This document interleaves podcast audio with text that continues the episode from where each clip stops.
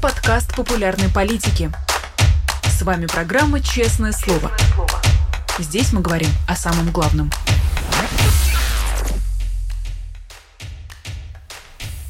Привет, друзья! В Москве 11 часов и уже почти 35 минут. Вы смотрите «Честное слово» на канале «Популярная политика». Меня зовут Ирина Алиман. Как обычно, призываю всех вас ставить лайки, писать комментарии в чате, задавать оплатные вопросы через суперчат, либо с помощью стикеров friends.politica.media. Ну и, конечно, поддерживайте нас а, тем способом, который вам наиболее удобен и доступен, и желаем для вас. Это может быть Patreon, это может быть спонсорство на YouTube. Это спонсорство можно как приобретать, так и дарить. Ну что ж, переходим к беседе с нашей сегодняшней гостьей. У нас на связи глава фонда «Руссидящая» Ольга Романова. Ольга, здравствуйте. Здравствуйте. Вчера стало известно о том, что в Москве задержали юриста Руси сидящей Алексея Федярова. А с чем это связано, что об этом известно, что его ожидает? Здесь довольно трудно, конечно, это комментировать, э, хотя бы потому, что э, здесь важно всегда использовать и думать о главном принципе не навредить. А, поэтому, ну и известно довольно мало все-таки в конце концов. Алексей был задержан не вчера, он был задержан несколько дней назад. А, он содержался в изоляторе временного содержания, и известно стало вчера о его задержании, и он был арестован за Москворецким судом. То есть это всегда происходит, когда а, дело ведет а, ГСУ, Главное следственное управление по Москве. Соответственно, оно его и ведет. Он был арестован вместе с адвокатом, Алексеем Федоров, юрист, адвокатом Андреем Золотухиным, который тоже работает с Русью, сидящий, которого мы тоже хорошо знаем. Значит, их обвиняют в а, посредничестве при даче взятки, статья 291. А, это очень и очень странная история, а, страннейшая. То есть я пока не готова подобрать к этому слово, к истории, но это выглядит выглядит странноватенько, что Алексей Федяров человек известный. Но человек известный не только как э, юрист, он юрист именно, не адвокат, а, он э, сидевший, он освободился в 16 году, он прошел через э, тюрьму, а, значит, до этого он работал в прокуратуре, а, в 2013 году его посадили уже не как прокурора, а как предпринимателя. Он ушел в в строительство. Строительство, сами понимаете, такое дело. А, мы, собственно, познакомились с ним в тюрьме в Нижнем Тагиле. Он сидел а, в колонии для бывших сотрудников правоохранительных органов. И когда, собственно, он вышел на свободу, мы с ним познакомились и как-то очень быстро подружились. И стали вместе работать. Никогда, никогда Алексей не был у нас в Руси сидящий в штате. Но он возглавлял какое-то время департамент юридической Руси сидящий, поскольку, поскольку э, ну, человек с юридическим образованием, с прокурорским прошлым и с тюремным опытом, ну, это, конечно, для Руси сидящий клондайк полностью, да, то есть вообще все, все скилсы, что называется, абсолютно все, все прокачано. И он никогда за свою работу не брал денег, поэтому мы так без оформления работали, он считал всегда, что и считает – что благотворительный фонд еще и деньги брать, а надо, наоборот, туда давать.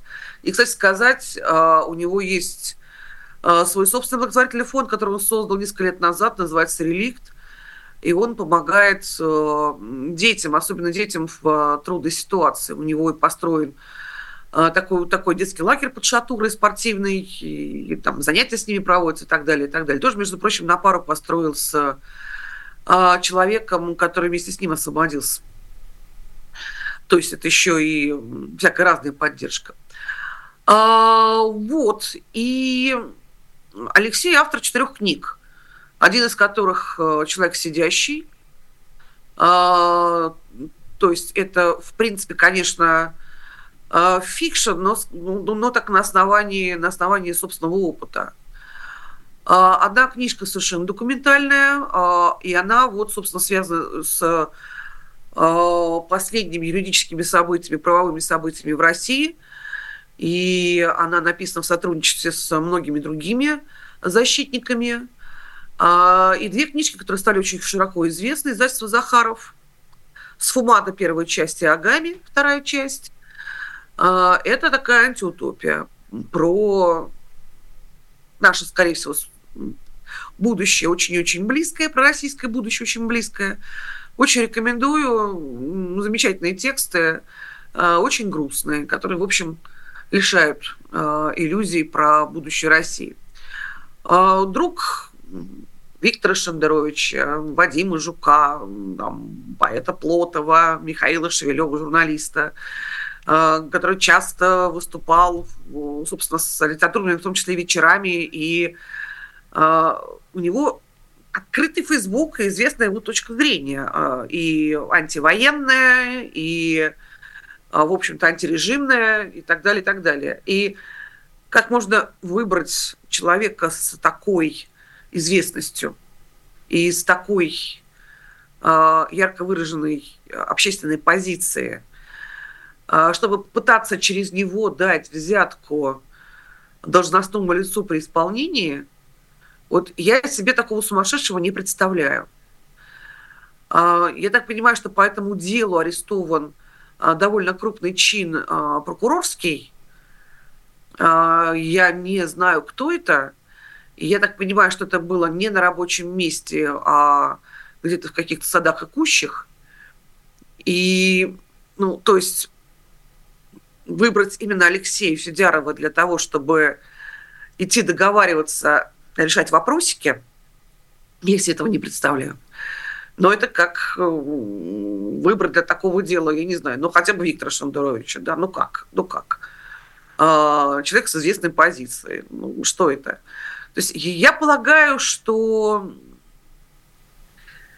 и домашний арест, и все, что э, предшествовало всему этому хозяйству, всей этой истории – я думаю, что это какая-то очередная история а, про тесные взаимоотношения жабы и гадюки, а, какой-то очередной всплеск их безумного романа. И я думаю, что это связано по-прежнему с историей между ФСБ, СК, прокуратурой, кто здесь чего и как, кто кому Рабинович. Вы помните все эти, все эти войны, они в свое время заканчивались э, то арестом крупных э, деятелей из СК, то арестом, э, то арестом каких-то людей из ФСБ, то вдруг Шакро Молодого заметут, который оказался связан с СК и с Бастрыкиным. И всегда какие-то фигурировали невероятные суммы. Я думаю, что это будет дело в районе продолжения вот такой вот разборки, ну и что бы там ни было, слушайте, Алексей а, очень сильный человек, а, очень умный человек, очень опытный человек. И я-то в нем особо не сомневаюсь. И, конечно, мы вчера разговаривали весь день с нашими общими друзьями и с юристами, и с юристами опытными, которые тоже прошли через все вот это и были и остаются, конечно, соратниками Алексея Федярова Разные у нас есть версии произошедшего. Но основная, основная, конечно, э, вот это про любовные взаимоотношения жабы и гадюки. Э, и я думаю, на самом деле, что э, Алексей вряд ли в этой истории может выглядеть фигурой, не знаю, политической, фигурой такого именно политического трагизма – это совсем не, не то, что арест Алексея Горинова или Азата Мифтахова или кого бы, э, кого бы то ни было. То есть это не арест э, в рамках э, борьбы за свободу, борьбы с режимом, борьбы с Путиным, антивоенной борьбы. Я уверена, что Алексей был бы не против, совсем не против, если бы его арестовали именно так. Но, но это не так. Это не так. И я думаю, что дело будет развиваться интересно. А еще, мне кажется, у меня есть полное ощущение, что э, он сможет нам в ближайшее время, как ты сам, что-то рассказать. Надо сказать, что, конечно, давным-давно уже битва силовых башен не становилась причиной для громких задержаний. Как правило, в последнее время мы видим постоянно только политические э, статьи, политические обвинения, политические э, задержания. Ну, в общем, время такое. Сегодня, кстати, стало известно о том, что Алексея Навального в 26-й уже раз отправили в ШИЗО. Он там находится с 1 февраля, и, честно говоря, срок его нахождения в ШИЗО, ну, в разных ШИЗО, правда, э, хотя, впрочем, все они ужасные, он скоро будет уже составлять э, около 300 дней. Э, буквально несколько недель назад, в декабре, когда мы в течение трех недель не могли найти Алексея Навального, писали письма, отправляли адвокатов в московский СИЗО, и не только московские. Искали с помощью открыток синписем по а, СИЗО в других а, регионах. А, вы написали в своем фейсбуке следующее. Это было 16 декабря 2023 года. Я процитирую. «Я бы подождала об этом говорить, но не та ситуация. По нашему тюремному радио сообщили, что Алексей Навальный на больничке в Т-2. Это Владимирский Централ. Проблемы с сахаром. С этапов сообщают. Это вообще ни разу не стопроцентная инфа. По-прежнему призываю заключенных, адвокатов, служивых людей тихонько писать в личку. Очень давно хотела вас спросить, а, что это был за источник информации, и э, на тот же источник информации вы ссылаетесь, когда говорите или предполагаете, что и Алексей Федяров скоро сможет э, дать себе какую-то весточку. Нет, это, конечно, разные источники информации. А тот источник информации был Владимирский. Местный, местный источник, я бы сказала так, около Всиновский источник. Но Честно говоря, я по-прежнему доверяю э, таким источникам. То есть, конечно, всегда, всегда нужна инфа, по крайней мере, с двух концов. Но с Алексеем как раз в этом плане попроще, потому что Алексей умеет э, умеет не оставлять э, в информационном вакууме. Я про Федярова сейчас, собственно, про Навального тоже. А, я вам хочу сказать, что после 24 февраля 2022 года э, источников стало гораздо больше. Э, потому что очень много людей э, просто сорвали погоды сами с себя и уехали. Эти люди, они существуют. Они существуют. Есть случаи, например, вообще прапорщика из э, Ханты-Мансийского округа, жена, трое детей, он вообще выходил с э, протестами, он сотрудник был УФСИН, из конвойной службы. Он выходил почти три месяца с протестом на улице, на улице Югры, на улице вот, поселков. А, и сейчас у многих сотрудников СИН очень странная позиция. Я не назвала бы ее антирежимный э, или какой-то еще, они понимают, что что-то не то происходит. Они понимают. Самое главное э, их понимание в том, что сильно изменилась их собственная жизнь. Да, ушли заработки, ушли взятки, ушли люди с промки. Все это, прямо скажем, ушла совершенно такая коррупционная взяточная часть. А, они начинают задумываться, да, что и как. А, и на них сейчас висит обязанность по вербовке заключенных на войну, потому что этим не занимается Министерство обороны. Это не Пригожин, которому нравилось, доставляло, доставляло просто очень много удовольствия, был в кайфе, когда он летал по зонам. Министерство обороны этого кайфа не испытывает. И они все это переложили на плечи сотрудников СИН, которым просто получают им они там план по валу, и там каждая зона должна там по 25, по 30 человек в месяц отправлять на фронт. И вот они этим неспешно занимаются. И, в общем-то, как, как конвейер это все работает по всей стране одновременно. Они забирают уже гораздо больше, чем забрал Пригожин. Гораздо больше. Считать труднее. А, но забрали они уже больше. И они все это видят. Они видят прекрасно и какие контракты подписывают с зэками, как их обманывают, и как они пачками гибнут, они все это прекрасно понимают и видят.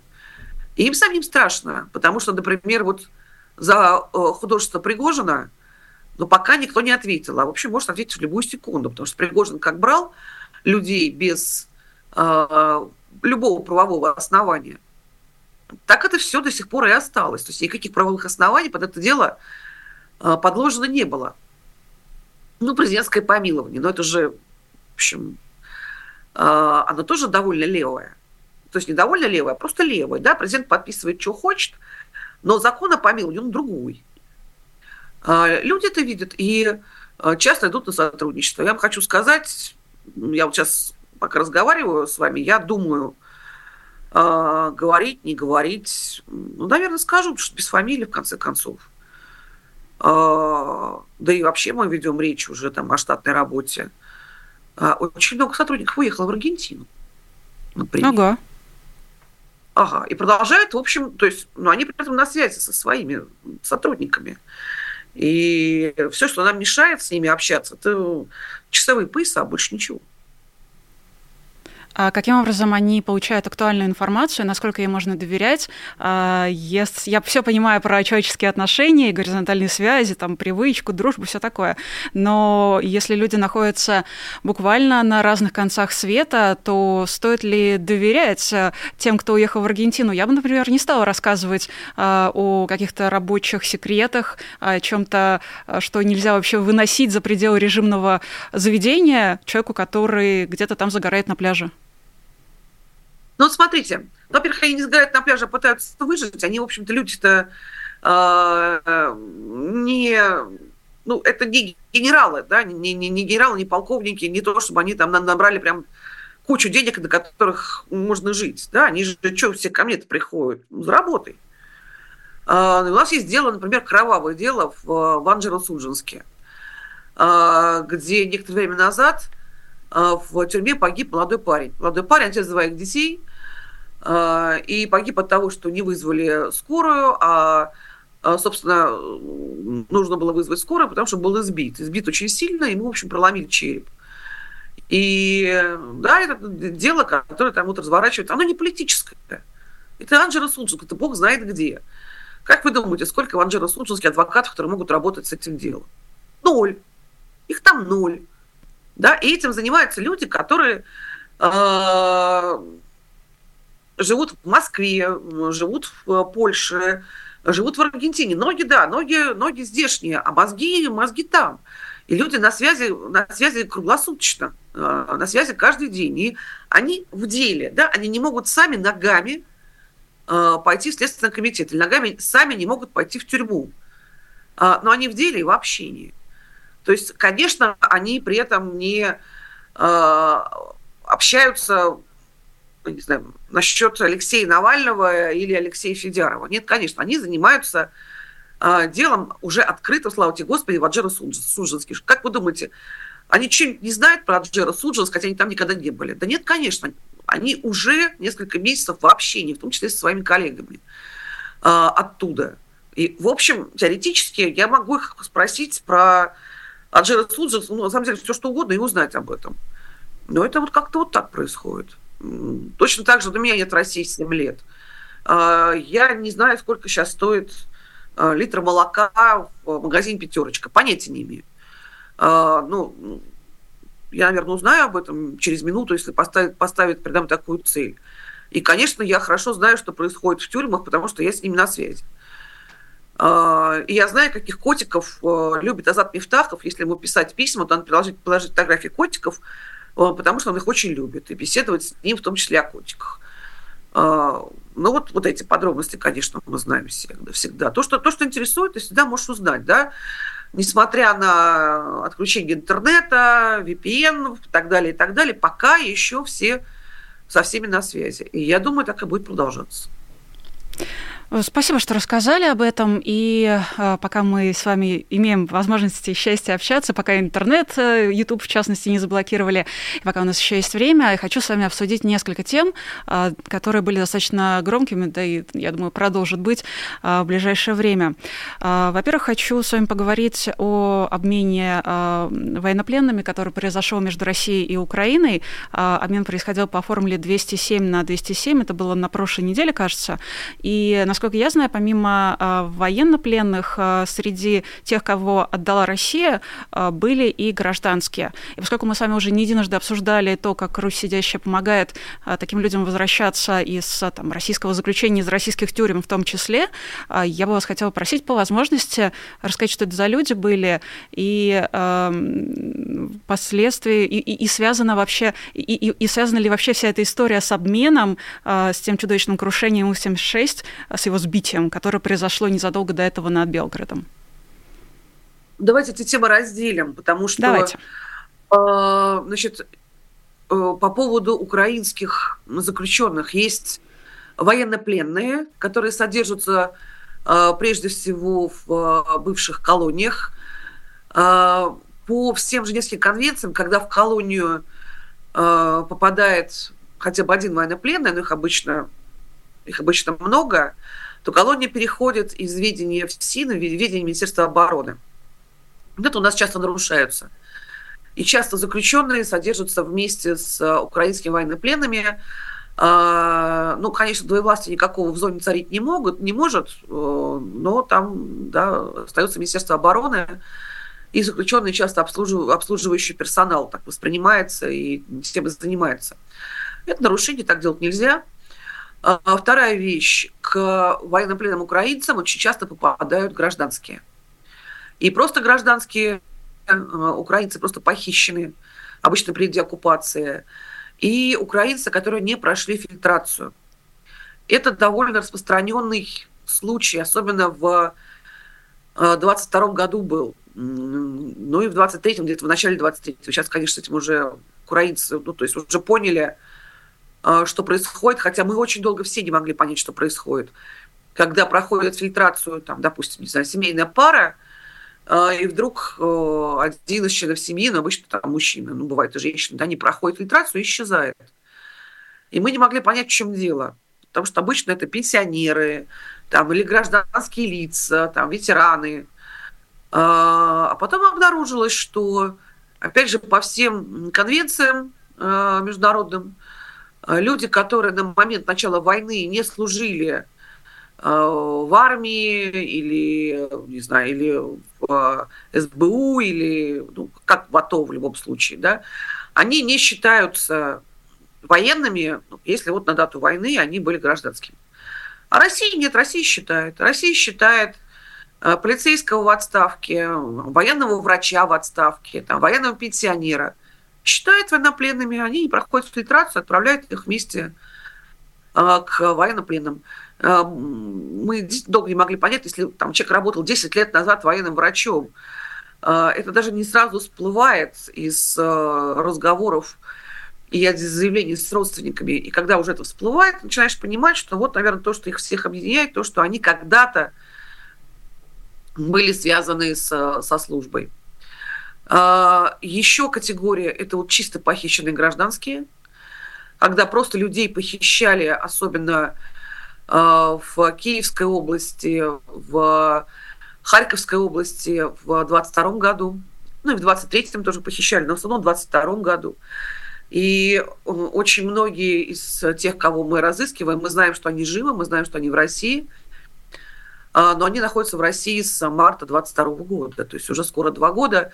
У них нет гуманитарной помощи, нет помощи адвокатской, и Красный Крест старается об этом не думать. А, почему они, почему они здесь? Обычно а, таких людей похищенных, их каким-то образом лепят дела и отправляют их в Ростовское СИЗО, в Таганрогское СИЗО, готовят их к суду по обвинениям, обычно типичное, шпионаж, подготовка к теракту, экстремизм, что-нибудь такое, дают большой срок и на зону. Но часто они же попадают в списки по обмену, как вот эти 12 человек, которые попали в этот раз. Надо сказать, что и предыдущий обмен 3 января, это тоже были в том числе и гражданские, которых сначала перевели из СИЗО Ростова в СИЗО Донецка и меняли уже оттуда. Там было это без самолета. Значит, а люди, которых мы не можем найти, но знаем, что они живы, это похищенные в основном в начале войны и люди, которых невозможно предъявить суду. Я все время по этому поводу рассказываю историю Романа Вуйко. Он был похищен э, в собственном доме из э, Гастомеля. Э, Роману сейчас 58 лет исполнилось. И э, все дело в том, что совершенно непонятно, зачем он был похищен. А Роман Вуйко, он инвалид. А у него очень много заболеваний, которые категорически исключают его участие в шпионаже ли, в экстремизме ли. Ну, это невозможно. Если такой человек предстанет перед судом, ну, а как, как его можно обвинить э, в том, что он сделать не может давно? Давно не может сделать. Э, и вот таких вот людей несколько. Э, мы, к сожалению, все очень недовольны Красным Крестом, потому что это единственная организация, которая может к ним попасть. Э, но она почему-то на этом не очень сильно настаивает. Вот таких людей у нас несколько. У кого-то там ноги нет, у кого-то там еще какие-то заболевания глаз. Ну, то есть, ну, если вот ты полуслепой или совсем слепой, ну, какой к черту шпионаж? На ощупь, что ли? Ну, как? А, вот такие вот люди продолжают содержаться. Я думаю, что их не меняют еще и потому, что, ну, а как? Невозможно, чтобы они предстали перед судом, а их отдать, чтобы украинцы их показали сразу же общественности международной, да, посмотрите, что это. В общем, судьба этих людей нас всех страшно волнует, и решения вопроса пока нет. Ну, в общем, ну, признайте и отдайте. Ну, что теперь? Ну, не убивать же их, ну что? А простите, я вас перебью. Правильно ли я понимаю, да. что вот те 12 э, гражданских цивильных, э, которые были в числе 207 да. обмененных, это люди, которые, в общем, в гораздо лучшем состоянии здоровья, чтобы их можно было продемонстрировать, и это не вызывало да. каких-то дополнительных обострений. И это люди, о которых вы в общих чертах понимаете, кто они?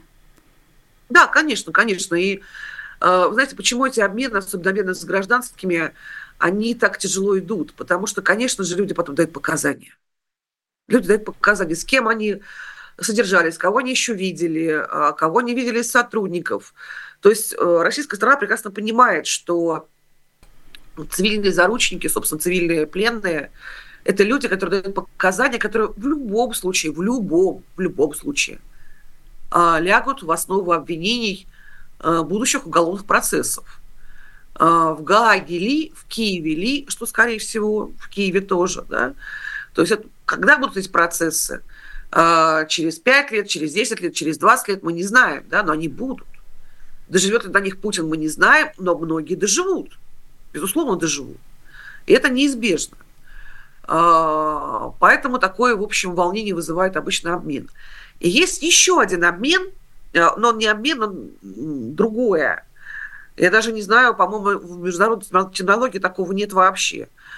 А, помимо просто гражданских обычных людей, а, до сих пор никто не знает зачем, но в ноябре 22 года а, российские оккупанты при выходе из Херсонской Николаевской областей похитили зачем-то от двух с половиной до трех тысяч, до сих пор точное число неизвестно, заключенных. Да, мы, кстати, обсуждали это с вами на одном да, из э, честных слов. А, да, 400 человек освободилось угу. за 23 год, 400. А, и, кстати сказать, вот с этим связано одно очень любопытное а, действие, процесс, который сейчас происходит в Украине. В Украине сейчас обсуждается возможность мобилизовывать заключенных. И вот это очень интересная история, потому что мы часто об этом говорим с украинцами. А, украинцы не так, чтобы э, украинская страна очень хочет это сделать. А, и я их понимаю прекрасно. А, если идти по российскому пути, он чреват, российский путь чреват э, тем, что правовая система, вообще правовое сознание людей просто будет испорчено, искажено на поколение, на поколение. Что то, что произошло в России, вот вербовка заключенных, это последствия будут ощущаться через 50 лет, я вас уверяю. А, хотя потому, что разрушена полностью связь между преступлением и наказанием. Нет уже этой связи. А, все можно, можно все простить, как выяснилось. И, конечно, наплевательство наплевать на потерпевших. Огромный целый класс россиян, которые, в общем, так пострадали. А, на них государство наплевало еще раз высокой башни. Лично Владимир Ильич Путин, да, подписывая указы о помиловании убийц их детей, вот лично на них плевал. А, и такого, конечно, Украина делать не может. Простите, я простужена, но все в порядке. Я надеюсь, не очень, не очень раздражает, я надеюсь. Э, абсолютно а, нет никаких проблем, продолжайте. С этими заключенными, с этими заключенными. Они а, в любом случае их выпускают, потому что не кончился срок.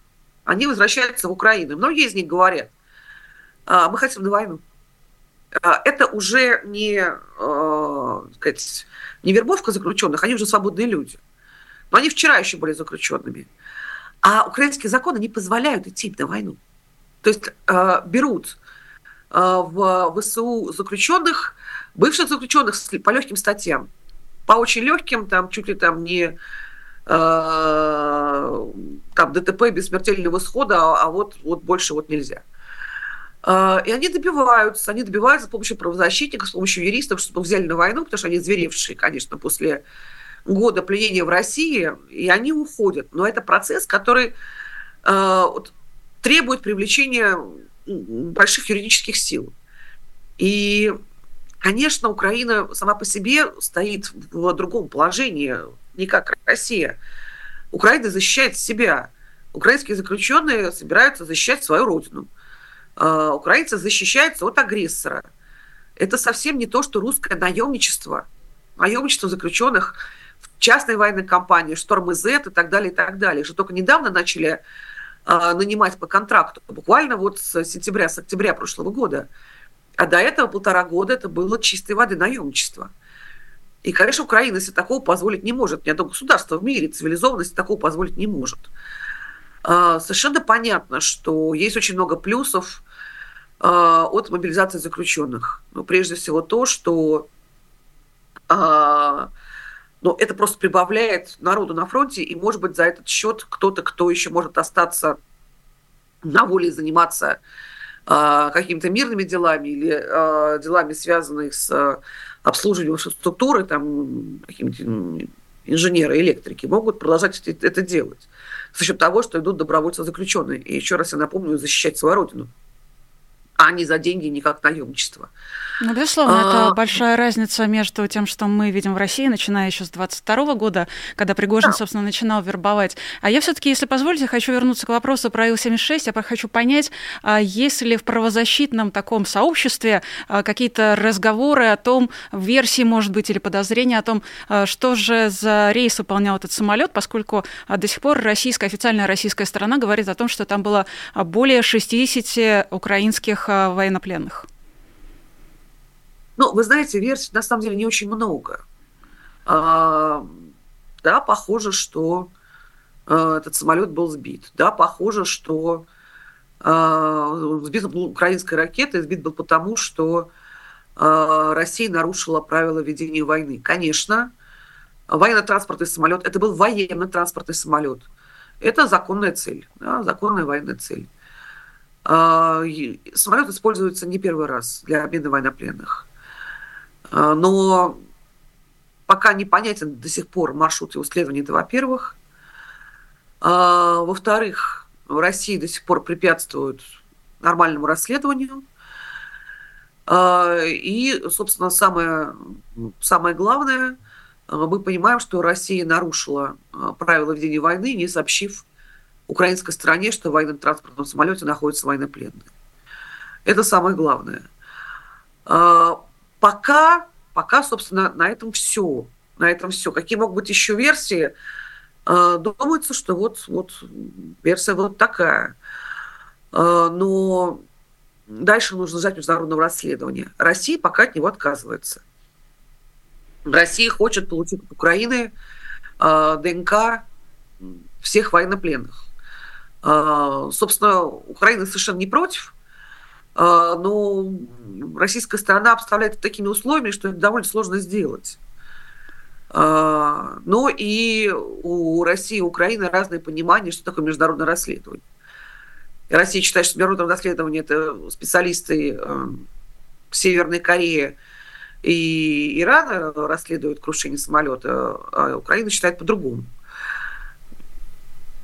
Единственное, что можно сказать, что надо ждать и а, понимать, что в любом случае это крушение, а, эта трагедия будет расследована рано или поздно, так же, как было расследование а, международное очень долгое, больше пяти лет, гибели малазийского Боинга. И мы с вами хорошо помним, что Тэш Гиркин у нас имеет статус разыскиваемого персонажа, человека, который заочно осужден пожизненно э, Гаагским окружным судом. Да, и теперь этот а, патентованный военный преступник а, сидит 4 года за слова. Ну что ж... А... Говорят, что он собирается все-таки добиться того, чтобы его завербовали в действующую армию, направили на фронт. Ну, посмотрим, как ему это удастся.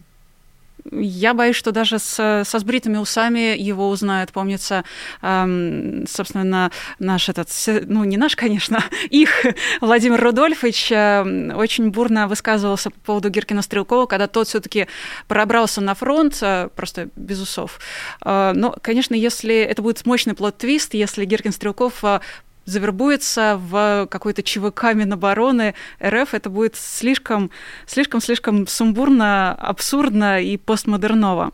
Я-то хочу вернуться после этого к нашей объективной реальности, данной нам, в ощущениях того, что э, постоянно приходят с арестами, постоянно приходят э, с заочными арестами, когда они могут арестовать физически. То есть сегодня утром заочно арестован Борис Акунин, э, на днях арестована активистка из армии красоток в Белгороде. Это такое волонтерское движение, которое помогало украинцам через Колотиловку как раз возвращаться из России в Украину. До этого была на пять суток арестована девушка за якобы радужные сережки, хотя там были сережки в виде грибочка. Очередные штрафы то за одно, то за другое, то за третье.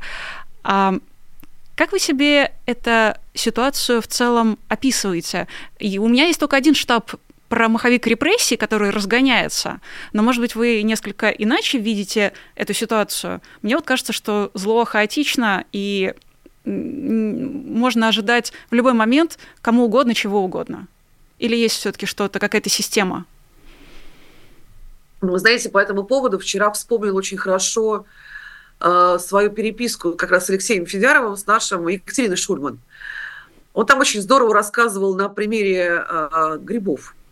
Э, что выходит в лес э, профессиональный грибник, и он видит перед собой э, поляну. И там есть опята луговые, там опята осенние, опята летние, опята пенечные, не пенечные, есть сыроежки, грузди, лисички, маслята. И он собирает только опята, только летние опята. Только летние опята – причем собирает, исходя из э, своих собственных соображений. А, он берет кого? Он берет видные грибы, самые видные, самые красивые. Или он берет самых а, маленьких, потому что ему хочется или ему заказали, я не знаю, на рынке баночку маринованных опять, знаете, таких маленьких, таких вот маленьких совсем деточек таких вот на пол зуба. Или таких собирает, или таких. Он выходит на следующий день, собирает еще опять, потому что он оставил со вчера. Э, со вчера себе оставил. Но ему нужно больше, больше и больше, потому что заказов все больше и больше, потому что от него требуют все больше и больше. Э, и вот почти все пята кончились, он переходит на другой вид опят, он переходит на грузди или он переходит на маслята. С точки зрения грибов, его действия абсолютно нелогичны. Ну, почему он берет только этих? Почему он берет маленьких или почему он берет больших? Или почему он вдруг вчера брал опята, а сегодня берет маслята? Нелогично. То есть грипп не может уловить логику, а мы с вами понимаем все прекрасно. Это работает примерно вот так. Да, конечно, мы э, все знаем э, Надин, э, белгородскую активистку. Э, ну, трудно комментировать ее дело, поскольку, поскольку это вот ровно та же ситуация «не навреди». Я читаю а, о ее показаниях в суде а, и понимаю, что она бы не хотела бы, чтобы я ее публично бы поддержала. Тогда давайте не будем вредить. А я да, все-таки спрошу... Это ее стратегия. Это ее стратегия, mm-hmm. которую, ну да, давайте будем э, уважать. Э, история с э, сережками, э, ну, хотя бы хороша комментариями Пескова, да, что за радугу у нас никого Да-да-да. не сажают. Прекрасно, прекрасно, совершенно прекрасно. А, а что касается других арестов, да, да, они будут, будут арестовывать художников, 72-летних э, пенсионеров будут арестовывать за два репоста ВКонтакте. А, Все это так и будет, потому что эта машина не может остановиться. Она не может остановиться не потому, что она такая кровожадная, а не потому, что маховик репрессий, а потому что у нее план повала, та, та, же, планочная, э, та же палочная система – если она арестовала а, в этом месяце 50 человек, она не может арестовать 40. Тогда это что ж такое? Вы с преступностью, что ли, покончили? А у нас что, кончились украинские экстремисты? Ну, конечно, не кончились. Да? Давайте... Просто экстремист, например, задержание экстремиста, арест экстремиста, да, он ценится дороже, а, чем арест карманного вора. То, что, ну что, карманный вор? Ну, ну поймал ты карманного вора. Ну, ладно, от него вреда-то, господи, там три кошелька в неделю, подумаешь.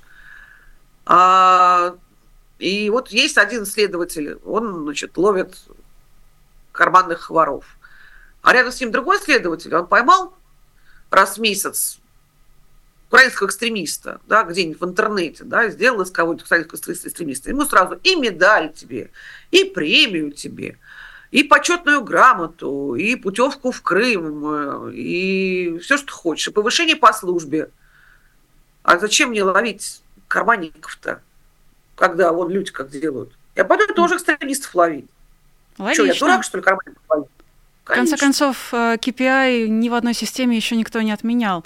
А я хочу вас спросить э, напоследок про э, акции жен мобилизованных. Мы видим, что каждую субботу женщины в белых платках и шарфах э, выходят в Александровский сад 12 дня, кладут цветы к вечному огню, к могиле неизвестного солдата. Но в минувшую субботу к ним присоединились, ну, они позвали, и к ним пришли э, и другие люди, мужчины в первую очередь, которых раньше на этих акциях не было. И именно мужчин, э, особенно мужчин-журналистов, после этой акции и задержали. Вот тут становилась какая-то система, эм, ладно, не система, что-то пошло не так с грибами, не, некоторые оказались э, такими, которые нельзя трогать, или что происходит в этой ситуации? Будем ли мы такое наблюдать дальше? Нет, жены, жены мобилизованных пока не, не созрели, просто это пока еще, пока не сезон, э, поэтому грибник, конечно, подождет э, подождет и посмотрит, как они будут развиваться. Знаете, такие есть э, грибы, которые э, в разных стадиях своего созревания, они то съедобные, то несъедобные. Вот, то есть, когда, когда молодые или когда старые несъедобные, вот есть совершенно чудесный такой белый гриб, известный, извините, в России как навозник, такой, знаете, я тоже грибник.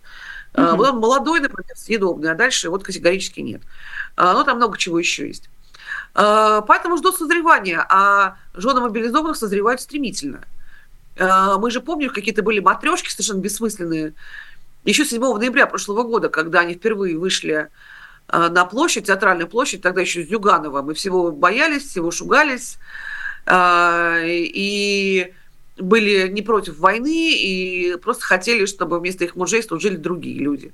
И убивали украинцев люди посвежее, а не те, кто уже убивался достаточно. А, у них медленно это идет, созревание. У них медленно открываются глаза. А, я еще слышу вот в эти выходные эту Марию Андрееву, сейчас такую а, явно сформировавшуюся лидершу этого всего, которая как с угрозой в голосе говорит, что вот мы были в штабе президента, действующего президента. Кандидат вот в, в президенты, я попрошу. Кандидат в президенты. А, но если так все и пойдет, то мы пойдем в приемную действующего президента вот так вот. Вот так будет. То есть они еще так забавно, забавно и очень медленно э, проходит у них половое созревание, но проходит, но проходит. Поэтому вполне возможно, что администрация президента столкнется с растущей силой, с которой пока непонятно, что делать. Ну, а что с ними делать? арестовывать их, ну, можно только замедлять развитие. Можно каким-то образом тормозить их развитие, э, открывание глаз, просыпание и, и так далее. Но это довольно трудно сделать. Они уже проснулись и пытаются, э, пытаются понять, что вообще происходит. Ну, уже хорошо. Если люди будут просыпаться хотя бы вот так, уже ничего. Ну, то есть вы полагаете, что придет сезон, и мы с вами будем обсуждать задержание уже а, не мужчин-журналистов, а самих а, жен и прочих родственниц мобилизованных? Ну, если не грянут заморозки, то да. В любом случае, я надеюсь, что мы с вами скоро встретимся и обсудим а, те новости, которые нам будут суждены в следующий раз, какими бы они ни были. Спасибо вам большое за то, что нашли время сегодня. У нас Спасибо. на связи была глава фонда «Руссидящая» Ольга Романова.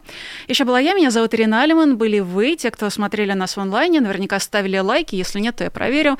А наверняка писали комментарии и напишите их э, к этому видео, и, возможно, даже захотите поддержать нас на Патреоне. А, достаточно навести камеру своего смартфона на QR-код внизу вашего экрана, перейти по ссылке на сайт Patreon, выбрать честное слово и лицезреть свой никнейм, э, свое имя, э, любую информацию контактную о себе, которую захотите поделиться. Вот э, в бегущей строке она э, бежит э, каждый эфир утренний, дневной, и, а если бывает третий, то и в третий раз а, в урочное время тоже бежит. Я с вами прощаюсь до следующих эфиров. Скоро увидимся. Пока. Вы слушали подкаст «Популярные политики». Мы выходим на Apple Podcast, Google Podcast, Spotify и SoundCloud. А еще подписывайтесь на наш канал в YouTube.